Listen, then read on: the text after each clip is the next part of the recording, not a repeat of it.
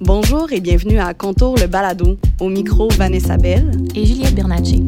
Pour la prochaine demi-heure, on a le privilège de s'entretenir avec Marie-Ève Lucie Gariepi et Odile Garnier-Roy du collectif La Bouche, la Machine.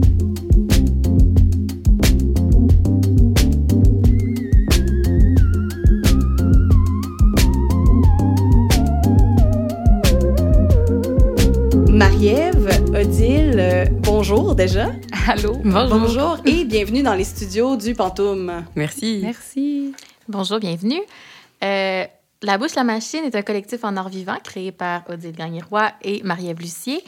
Euh, vous êtes toutes deux comédiennes et autrices. Vous vous intéressez au rapport de vos contemporains contemporains avec celles et ceux qui vous précèdent vous, et vous suivront. Euh, vous considérez le texte comme l'un des éléments fondateurs de votre démarche artistique. Vous souhaitez des textes éclatés, poétiques, déconstruits euh, et euh, vous souhaitez que ces textes soient libres d'échapper ou non à la fable et à ses procédés dramatiques. Vous créez un théâtre qui se révèle lui-même, qui ne fait pas comme si, mais autrement. Mm. Marie-Ève Odile, vous êtes rencontrée au Conservatoire d'art dramatique de Québec euh, dans la même classe où vous avez gradué en 2019.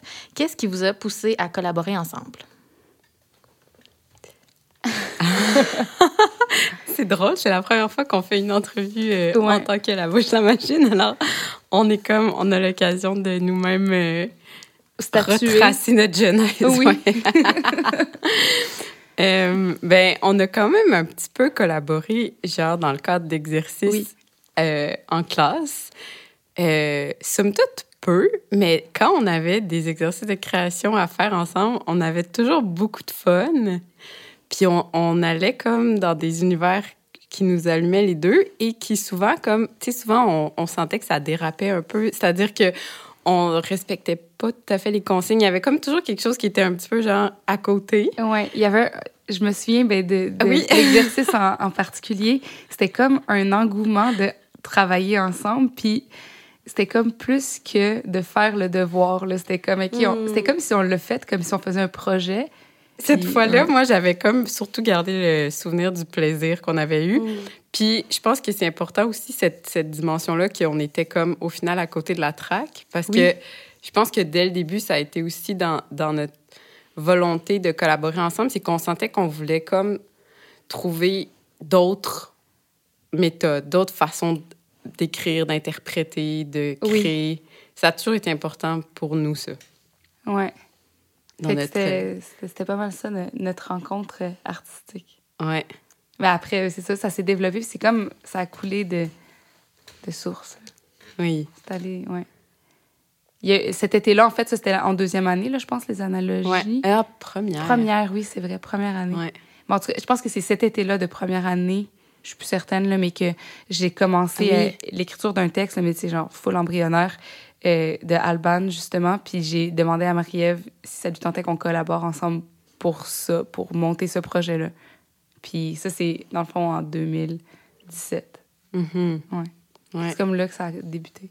Ça fait quand même donc euh, quelques années que vous êtes ensemble. nous, on vous découvre euh, là à peu près. donc en 2021, c'est quand même une grosse année pour vous. Puis c'est là qu'on vous découvre. Mais Alban, on aura l'occasion d'y revenir. Mais on a encore des questions sur votre genèse parce que euh, ben, on est très fans et on veut tout savoir. ben oui, entre autres avec. ben, nous, on est très fans de votre nom de collectif. Puis on se demandait justement euh, en fait, dans l'apport d'affirmation, euh, de mystère que ça évoque, euh, un peu à côté de la traque, vous, vous l'avez dit, je trouve que c'est quand même mystérieux comme nom. on aimerait vraiment vous entendre sur ce, que, ce qui a précédé, donc, avant même de découvrir que vous vouliez créer un collectif, puis finalement, vous l'avez créé et le nom qui vient avec. Oui. Ben le nom, il, il, a aidé, je trouve que le nom a aidé à définir ce qu'on était, parce qu'on a sais, quand, quand tu as un cadre, c'est comme si on avait trouvé ce nom-là, puis je vais vous dire d'où il vient, mais on avait comme ce nom-là, fait qu'après ça, on était capable de dire oui, puis ça, ça veut dire ça, puis ça, tu sais, ça nous aidait à affirmer des choses. Mais dans le fond, ça, c'est. Euh, j'ai été voir un spectacle, je sais plus quand, euh, justement dans ces années-là, -là, 2017-2018, de Chili Gonzalez, qui est mm. un pianiste, euh, rappeur. Il fait plein de choses. C'est un artiste super éclectique. Puis il est vraiment, moi je le trouve vraiment libre. Là. Il est autant genre classique que contemporain. Il, il fait ses shows en robe de chambre. Mais c'est un personnage, mais en tout cas, je trouve qu'il est pas. Euh, en tout cas, il, me plaît beaucoup comme, comme musicien puis comme artiste. Puis lui, il parlait du rap.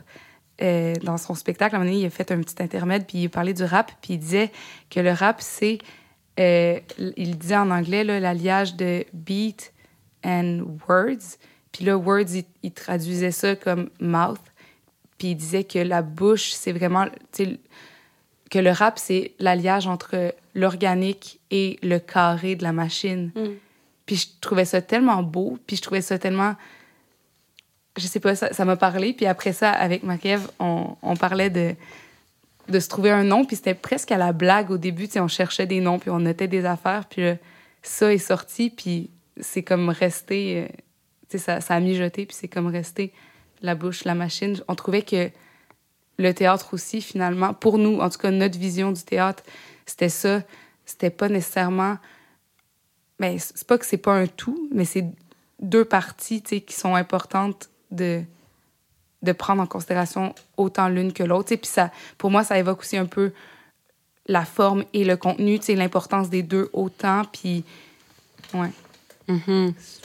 Puis ce que, ce Odd disait avant à propos du fait que ça, ça nous a ensuite permis de préciser des trucs dans notre démarche, ça étant le nom, euh, j'ai l'impression qu'on fonctionne aussi beaucoup comme ça. C'est comme assez... Euh, on, c'est en faisant des choses qu'on arrive à, se définir de plus en plus, mais à la base, on n'avait pas un objectif. Mettons, on se disait pas ça, c'est le théâtre qu'on veut faire. Ce sera le théâtre de la bouche, la machine, ça et rien d'autre. On n'est pas très euh, catégorique, mettons, dans nos.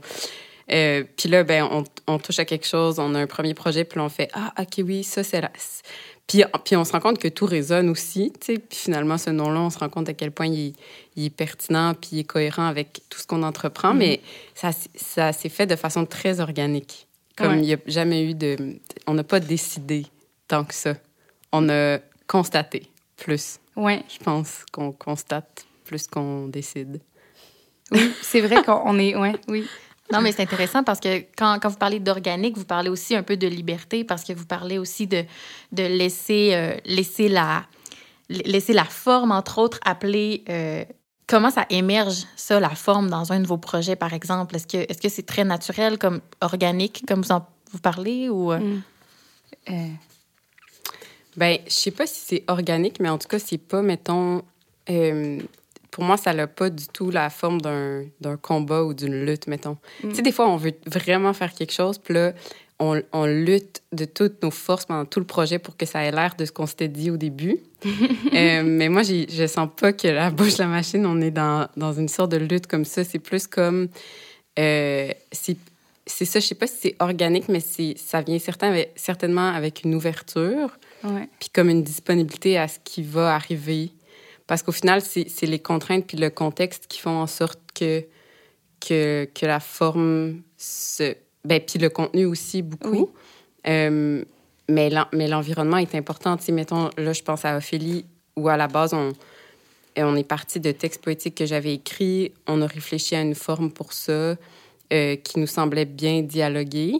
Euh, puis là, finalement, ben, il y a eu la pandémie. Puis là, on, la performance qu'on avait imaginée au départ en direct pouvait plus avoir lieu. Fait on s'est comme on s'est dit ben on n'a pas envie de faire une performance filmée, fait qu'on va plus se tourner vers le court métrage. Puis là, puis là ça il y a tout un nouveau langage qui a émergé pour nous euh, dans ce projet-là, euh, puis qui qui était peut-être plus de, dans le camp de la machine que dans le camp de la bouche, mais, mais qui nous a vraiment beaucoup nourris. Euh, puis aujourd'hui, comme je peux plus imaginer Ophélie détachée de cette forme-là, mais ça n'a jamais été, quand j'ai écrit les textes à la base, jamais j'ai pensé à ça. Là. Ouais. Ouais, on a comme assumé le changement de cap, en fait, quand euh, le mois de la poésie, c'est-à-dire vous, nous avez... À ce moment-là. à, ce moment-là. C'est important de le dire. Oui, à cette époque. Euh, nous avait dit que ça allait être... Puis d'ailleurs, ça, on a beaucoup apprécié, de, de pouvoir savoir certainement, OK, ce sera... Il n'y aura pas de peut-être en vrai, peut-être en numérique, tu sais. Fait que quand on a su ça, on a juste comme pour moi, il y avait comme une acceptation là, de, de faire OK, ben on fait autre chose avec cette chose. Tu sais, c'est comme... Puis comme Marie-Ève dit, Ophélie, maintenant, c'est ça. Même si au début, on a déposé autre chose avec ces textes-là, tu sais, c'est comme si la forme s'est collée au contenu, tu sais, puis pour moi, c'est ça maintenant, puis ça aurait pas pu être la performance, mais si ça avait été la performance, ben, ça aurait pas pu être le court-métrage, tu sais. Mm. Ouais. J'ai une double question qui émerge de ça, puis euh, on essaiera peut-être de se rattacher aux deux parce qu'elles ne sont vraiment pas connexes. Mais la première ah. étant, euh, on entend bien la liberté de création, puis de laisser émerger des choses qui deviennent plus apparentes, puis de dire, bon, finalement, on attrape ça au bon, puis on va s'y coller. Euh, est-ce que, est que j'ai envie de savoir, est-ce que la matière littéraire est votre matière de départ ou pas forcément, donc d'une part? Et d'autre part, dans un autre spectre, est-ce que de, de mettre au monde, donc de, de, présenter sur la place publique un collectif, une forme d'art et votre, votre art, votre théâtre, euh, dans un contexte, je trouve ça un peu plate, mais c'est inévitable, mais dans un contexte de pandémie, quand on sait que les arts vivants sont euh, les arts les, les plus affectés, euh, est-ce que c'est un double défi ou est-ce que la, la, contrainte devient justement, comme tu le mentionnais, Odile, est-ce que la contrainte ne devient pas plutôt quelque chose qui, qui, qui, pousse vers une forme à laquelle on n'aurait pas pensé? Hmm. Hmm. Bien, pour la première question, euh, celle de, du matériel plus littéraire, à date, j'ai l'impression que oui, que c'est le point de départ de, de nos projets. Euh, après, une fois, c'est comme ce qui lance la chose, je pense, puis ce qui fait émerger comme euh, certaines thématiques, puis certaines idées de base. Mais une fois que c'est rendu dans le processus, ça devient un matériel comme un autre et on, on, on, le hiérarchise pas. Il est pas je pense pas qu'il reste euh, le matériel le prioritaire pendant tout le processus, mais c'est comme, c'est comme notre ressource qui nous permet après ça de faire advenir autre chose. Ouais. Je pense qu'on fonctionne beaucoup comme ça.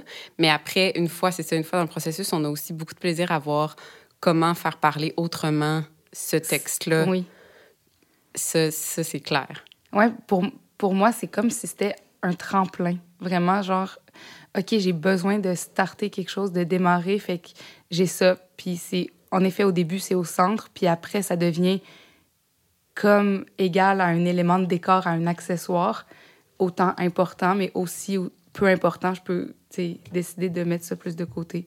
Puis pour la deuxième question, euh, ben, maman, je sais pas, ce qui m'est venu quand tu as posé la question, Vanessa, c'est que, dans le fond, je sais que moi, on n'est pas rendu à faire de l'art numérique.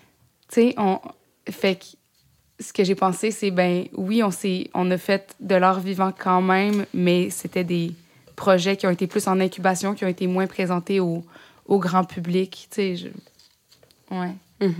Ah, même si on a fait quand même un truc ultra numérique qui qui, qui était pas en, en, en vrai, qui était pas de l'art vivant, je pense pas que je serais prête à dire qu'on fait ça. Ouais.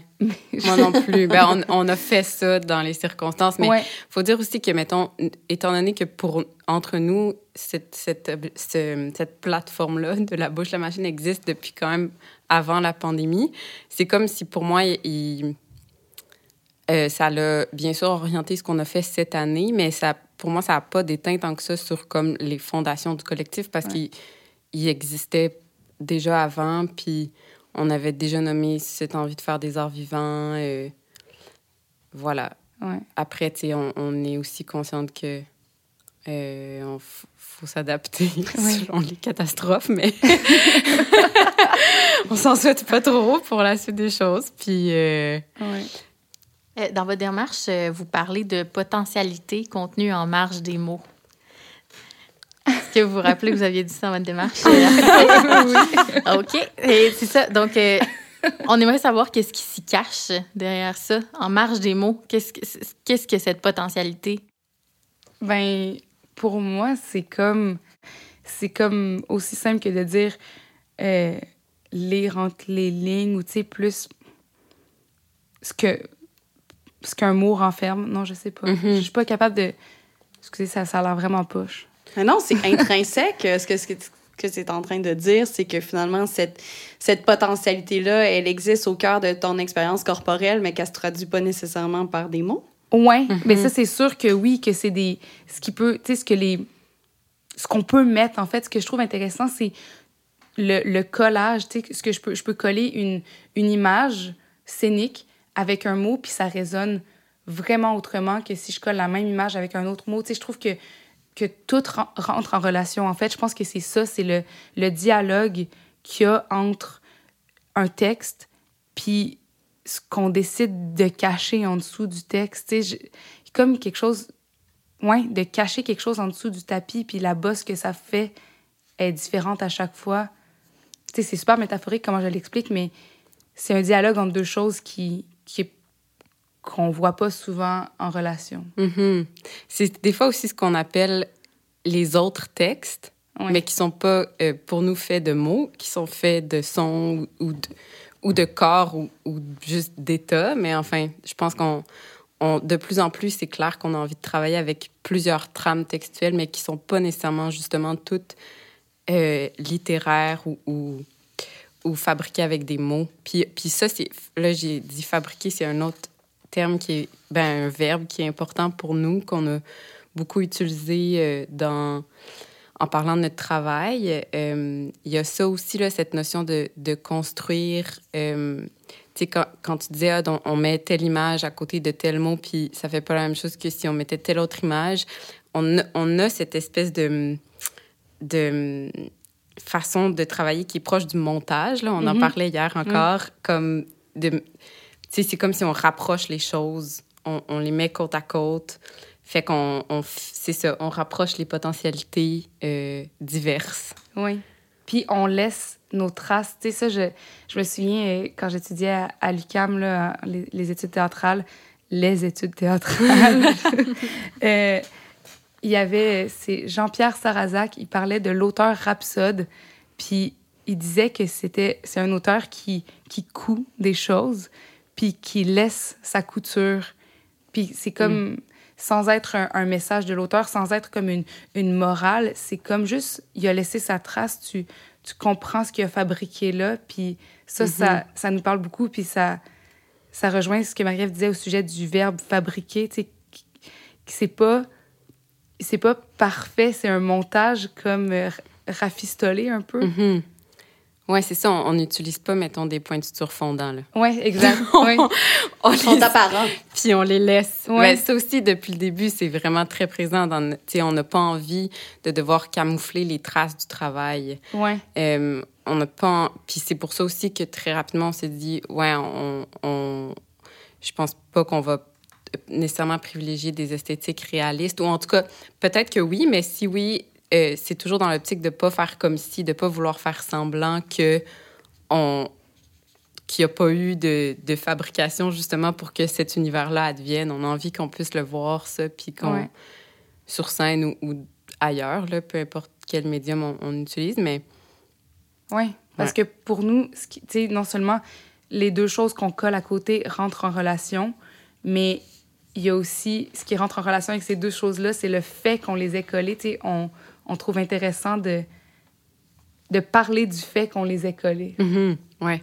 Mais je pense vraiment que je veux dire, c'est super intéressant ce que vous dites, mais je pense, si tu es d'accord avec moi, Juliette, et si vous êtes d'accord, euh, Odile et Marie-Ève, euh, je pense que la manière la plus simple de comprendre ou d'illustrer tout ce que vous êtes en train de nous dire, ce serait de vous entendre euh, performer justement un extrait. On sait que vous avez préparé quelque chose pour la rencontre d'aujourd'hui, donc euh, je propose qu'on vous écoute, puis après ça, on pourra justement poursuivre l'aventure avec tout le monde, une, au moins en tête, une idée de ce que vous êtes, de ce que vous fabriquez, justement. Voilà.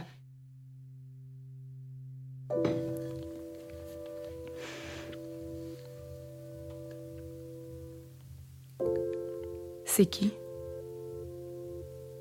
C'est qui moi? C'est qui Nathan? Tu mesures le vide entre le miroir et toi. Nathan tue son demi-frère? De ta cuisse à cette cuisse. Éloi. De ton œil à cet œil. Comment il fait? De ta chair à sa surface. Comment il fait pour tout oublier? Les fils se défont. Parce que c'est ça, forcément, il oublie. Je pense que pour réussir à tuer, il faut oublier. Trouver l'intrus. Les sept erreurs. Je me dis qu'il oublie. Oui, je crois que c'est ça. Oui, il oublie tout. C'est quelque chose en lui qui lui parle. Le reste, tout ce qui est à l'extérieur, il l'entend pas. Trouver la fille disparue en fumée dans le coffre du magicien. Pour tuer son demi-frère, Nathan oublie. Tu abdiques. Il oublie que le soleil se lève, se couche, se lève, se couche tous les jours, toujours. Tu abdiques, point grand ouvert. Il oublie que jaune plus bleu égale vert, il oublie la pluie, il oublie que les fleurs poussent, il oublie demain, il oublie hier. Entre le thym et la glace, les clavicules se dissolvent. Il oublie que tout bouge. Les trapèzes et les épaules rejoignent les reins, encore solides. Tout change. Ton squelette de cire chaude coule dans le sens des aiguilles. Il oublie de parler, il oublie de respirer. Pour le prochain anniversaire, bougie de phalange, d'arcade, bougie de vertèbres à souffler d'un coup. Il oublie où il est, qui il est. A-t-il déjà été quelque chose, quelqu'un? Il est perdu. Nathan est perdu. Il nage dans la détresse. Il coule. Il cale. Sa rage est en colère. Son ombre est en colère. Tout le monde en lui est en colère. Tu ne sais plus marcher, il te semble. Les genoux lâchent. La verticale menace. Tout est si ferme entre les fentes et les brins d'herbe si timides. Nathan ouvre une porte qu'il pourra plus jamais refermer. À l'impossible, nul n'est tenu, mais les naissances parfois se déjouent. Nathan me donne le vertige. Ton royaume pour inverser les métamorphoses. Je suis Nathan. C'est tellement difficile de briser le silence. Euh, Juliette en studio applaudit, j'ai envie de faire la même chose. Euh, wow, merci. Ben, en fait, je pense qu'on on la voit, cette bouche, cette machine, ou euh, ce, ce, double travail d'écriture, c'est quand même, euh, c'est quand même en tout cas, moi, ça me, ça me chavire de voir vos écritures en dialogue qui sont quand même assez éloignées l'une de l'autre au final, euh, tant dans la, la rationalité que dans l'émotivité que l'un et Mhm. l'autre. Bon, après, ici, il y a peut-être une volonté aussi de, de faire jouer ces, ces deux, euh, ces deux émotions-là, mais euh, et, et co- comment ça fonctionne, cette dynamique-là entre vous de- de- d'écriture, de, texte, puis de dire lequel on va jouer ou le, comment Mhm. on va le jouer ou comment on retravaille le travail, de- l'écriture de l'autre, c'est- c'est pas rien. Mhm. Mais en général, quand on est, on- a comme chacune nos projets d'écriture. On est assez, euh, on n'écrit pas à deux. Euh, puis je pense que ce travail-là qu'on a fait pour l'entrevue est quand même assez révélateur aussi, dans le sens qu'on on a juste la volonté de comme les faire se rencontrer ces écritures-là, mais sans nécessairement que notre écriture commence à teinter celle de l'autre. Tu sais, on est comme très respectueuse dans le l'intégrité de du travail de l'autre. Puis Ouais. souvent, ben, c'est juste qu'Odile a travaillé à Alban, là, il serait prêt à, à comme passer à travers un premier laboratoire, fait qu'on on s'arrange pour avoir les moyens pour le faire. Après ça, moi, j'avais des poèmes qui étaient que je trouvais qui étaient comme prêts aussi Oui. à être euh, transformés en quelque chose, fait que j'ai soumis ça, mais euh, ouais, on fonctionne comme euh, Ouais, mais faut dire aussi que Marie-Ève a une formation de dramaturge. Donc, il y a quand même, pour moi, c'était aussi, tu sais, tantôt, je disais que je l'avais approché euh, à l'été 2017 pour euh, le Alban.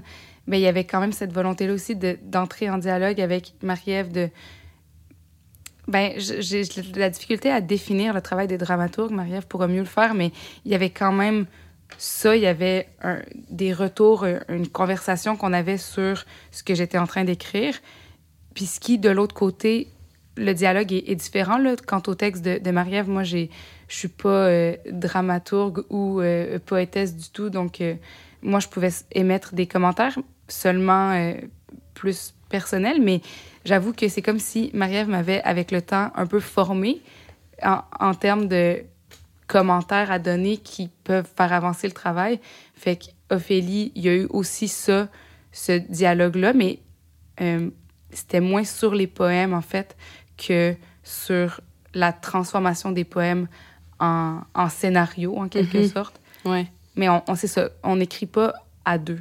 Non. Mais on, on discute. On, dialogue. C'est vrai que ça, oui, vraiment, on le fait. Comme on a un premier jet, puis après ça, l'autre intervient effectivement plus comme conseiller dramaturgique. Puis même si tu dis que tu n'as pas une formation, pour moi, c'est tellement une job qui, euh, qui est large, puis qui est aussi un petit peu comme, comme on dit que chaque contenu trouve sa forme. Je pense que chaque projet doit trouver son dramaturge. C'est-à-dire que comme la job est un peu différente d'une fois à l'autre. Mais, euh, mais oui, moi, j'ai fait un bac en études théâtrales avant, puis j'avais eu euh, quelques contrats comme conseiller dramaturgique avant d'entrer au, au, conservatoire. Puis c'est un truc que j'aime beaucoup faire, euh, que j'avais fait beaucoup en accompagnement avec des, metteurs en scène ou des metteuses en scène. Puis là, avec Odile, j'ai commencé à le faire plus pour ce qui est de l'écriture. Pour moi, c'est un travail qui consiste à interroger le texte, puis à essayer de sonder vraiment toutes ses potentialités, mais toujours en allant, en étant dans une forme de, de respect par rapport à la démarche initiale de, de l'autrice ou de l'auteur, c'est-à-dire que que c'est un travail de, critique ou de mentorat, c'est vraiment un travail de euh, ben ça c'est ce qui a émergé d'abord, puis là maintenant si on décortique ça puis qu'on essaie de tirer tous les fils possibles de ce texte-là, qu'est-ce qui peut advenir? Fait que ça peut impliquer de, de faire toutes sortes de recherches, euh, soit plus historiques, sociologiques, philosophiques, mais ça peut impliquer aussi de, de regarder des films, d'aller consulter d'autres œuvres d'art pour les faire comme intervenir. Puis, euh, fait qu'en soi, je pense qu'en fait, la job de dramaturge est aussi très la bouche, la machinesque. machinesque. je m'en rends compte. Puis ouais, c'est vrai qu'on a commencé à, faire ça pour Alban, puis après, les rôles se sont un peu inversés dans Ophélie euh, parce que Dill m'a amené beaucoup d'images ou d'idées de comment décortiquer le texte, comment faire comme se dessiner des personnages là-dedans.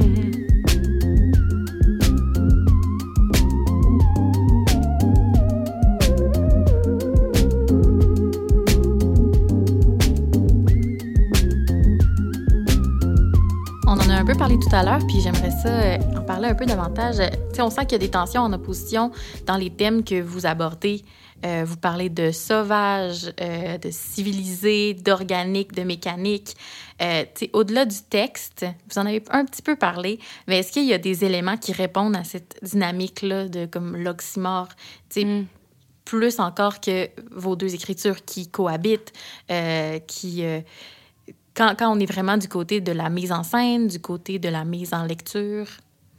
Mm Ben, moi, on dirait que j'ai tout de suite pensé à la musique euh, en fait, à la musique rap ou populaire ou hip-hop que moi, de mon côté, puis je pense que Marie-Ève aussi, tu sais, dans, dans, le projet Alban, j'ai depuis le début le désir d'intégrer ça, euh, justement pour mettre en relation des choses. En fait, pour moi, ça, ces mots-là, ces, oxymores-là qu'on a dans notre mission, dans notre mandat, c'est pour moi mettre des choses qu'on met pas souvent en, en relation. Puis la mise en scène, tu sais, de, de, ce que j'ai, ma, ma, petite vie de, de metteuse en scène jusqu'à présent, là, je veux dire, j'ai, j'ai juste monté ce texte-là qui est, qui est le mien. Euh, ben c'est ça pour moi, c'est de, de, mettre en relation des, des choses, puis de voir c'est quoi la, le, le troisième élément qui en sort, en fait, c'est le fameux 1 plus 1 égale 3, de voir ouais, qu'est-ce qui en sort. Mm Ouais, puis je pense qu'il y a aussi dans, dans cette question-là de du sauvage versus le, le civilisé, il, y a comme la question de la contrainte aussi, du, du corps contraint ou de, mm. la pulsion contrainte qui nous qui nous motive, ben, qui, qui nous inspire beaucoup. Euh, moi, mettons, je me souviens que quand on a travaillé du Racine au conservatoire, ça a été euh, pour moi full. Euh, j'ai à ma un peu à ma surprise là, parce que je m'attendais pas à triper là-dessus, mais ça m'a vraiment beaucoup touchée. puis, puis je pense qu'il y a quand même quelque chose. Puis en plus, Là, c'est drôle parce que je nomme Racine, puis à la base, Alban était quand même aussi inspiré d'Andromaque de Racine, mais là, maintenant, on s'en est éloigné. Mais il y a quand même quelque chose, il y a une trace de ça. Euh, mais c'est beaucoup des personnages qui sont partagés justement entre un, un, sens du devoir très, très, très aigu, puis une passion dévorante. Mm-hmm. Puis la forme même de, du théâtre de Racine, les Alexandrins, le, le langage est tellement... Euh, Contraignant. Ouais, et, et comme euh, prisonnier de, de règles hyper strictes. Euh, puis je trouve que ça, c'est comme c'est une superbe incarnation des thématiques que lui euh, défend ou que lui aborde. Puis j'ai l'impression qu'on retrouve beaucoup ça. Tu mettons, moi, je pense dans Alban, le travail chorégraphique qu'on a fait. Euh, on a comme élaboré une espèce de, de, phrase gestuelle qui revient tout au long de, de, la représentation, en tout cas dans les labos qu'on a fait, puis qui, qui est très, très, très précis. C'est des, des, gestes, euh, des, des micro-gestes qui sont toujours les mêmes euh, et que tous les personnages adoptent et qui les emprisonnent. Fait que c'est comme si on... Mais on sent que leur corps voudrait s'échapper de cette phrase-là, voudrait pouvoir faire d'autres gestes. Puis au final, ils finissent par en faire aussi, mais ils sont toujours ramenés à cette, cette phrase-là. Fait que c'est ça, c'est cette tension pour moi. C'est une autre incarnation de cette tension entre la pulsion puis le l'espèce de, je sais pas, euh, de, sur moi ou de quelque chose de très, de très autoritaire. Ouais. Mais c'est vraiment intéressant parce que justement, avec Juliette, on avait l'impression que cette mise en relation-là pour arriver au fameux 1 plus 1 égale 3 et, et même que ce jeu de contraintes-là, c'était pour vous une manière de, de, de réactiver euh, ce qui est classique parce que je pense qu'on peut pas passer à côté. Jusqu'à présent, vos productions sont vraiment teintées par le spectre des tragédies euh, grecques et classiques, ne serait-ce qu'à travers les, les, titres et les personnages. Puis c'est aussi vrai que euh, on retrouve chez La Bouche à Machine un, un féminin qui est féministe.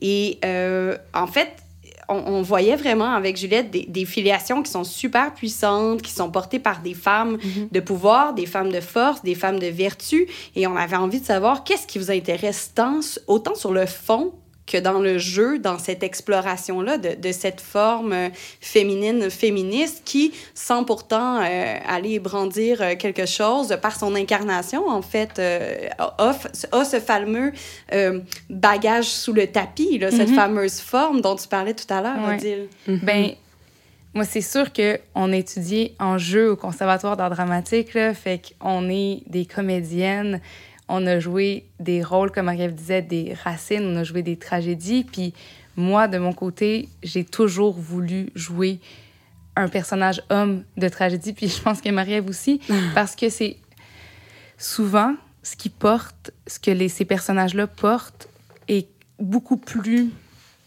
euh, à mes yeux, dans, les, dans ces textes-là anciens, plus classiques, c'est c'est plus complexe que les personnages mm. hommes portent. Puis je sais que mon, mon désir était d'abord là. Tu sais, Alban, c'est comme si c'est une femme qui porte le cycle de la violence. Puis je trouve, c'est pas beau le cycle de la violence, mais j'avais envie de que ce soit une femme qui l'incarne parce que, parce que j'étais, je pense, un peu, sans le savoir, tannée euh, que la femme soit jamais impliquée dans dans ces, ces combats-là, c'est comme si la femme, est, pour moi, était toujours moins prise par ces grandes émotions-là, par ces grands dilemmes-là. Tu sais, je, je sais pas, puis c'est à la fois le désir de jouer, puis à la fois le désir de mettre en scène euh, des femmes mauvaises aussi, tu sais, des mm-hmm. femmes, je sais pas, des femmes Caligula, là, des femmes qui font des, des erreurs graves, des femmes qui tuent. Puis c'est pas vrai qu'il y en a pas là, dans les tragédies classiques, mais j'avais envie de. Je sais qu'il y avait ce désir-là à la fois de, de jouer, même si je joue pas dans Alban, il y avait de, de créer des personnages plus foisonnants, un peu moins 2D, euh, mm-hmm. plus en trois mm-hmm. dimensions. Euh, sur le mauvais, j'avais envie de voir du mauvais dans, dans les femmes euh, au théâtre. Puis elles en ont souvent, mais un, un, autre type de mauvais, un mauvais plus masculin, entre guillemets.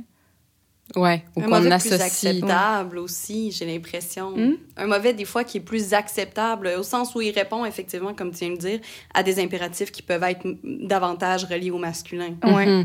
Mais je pense que c'est aussi une violence euh, qu'on explore qui, qui est peut-être moins psychologique. C'est-à-dire que je pense que souvent, quand, quand, quand le mauvais intervient dans les personnages féminins, c'est par jalousie ou c'est par...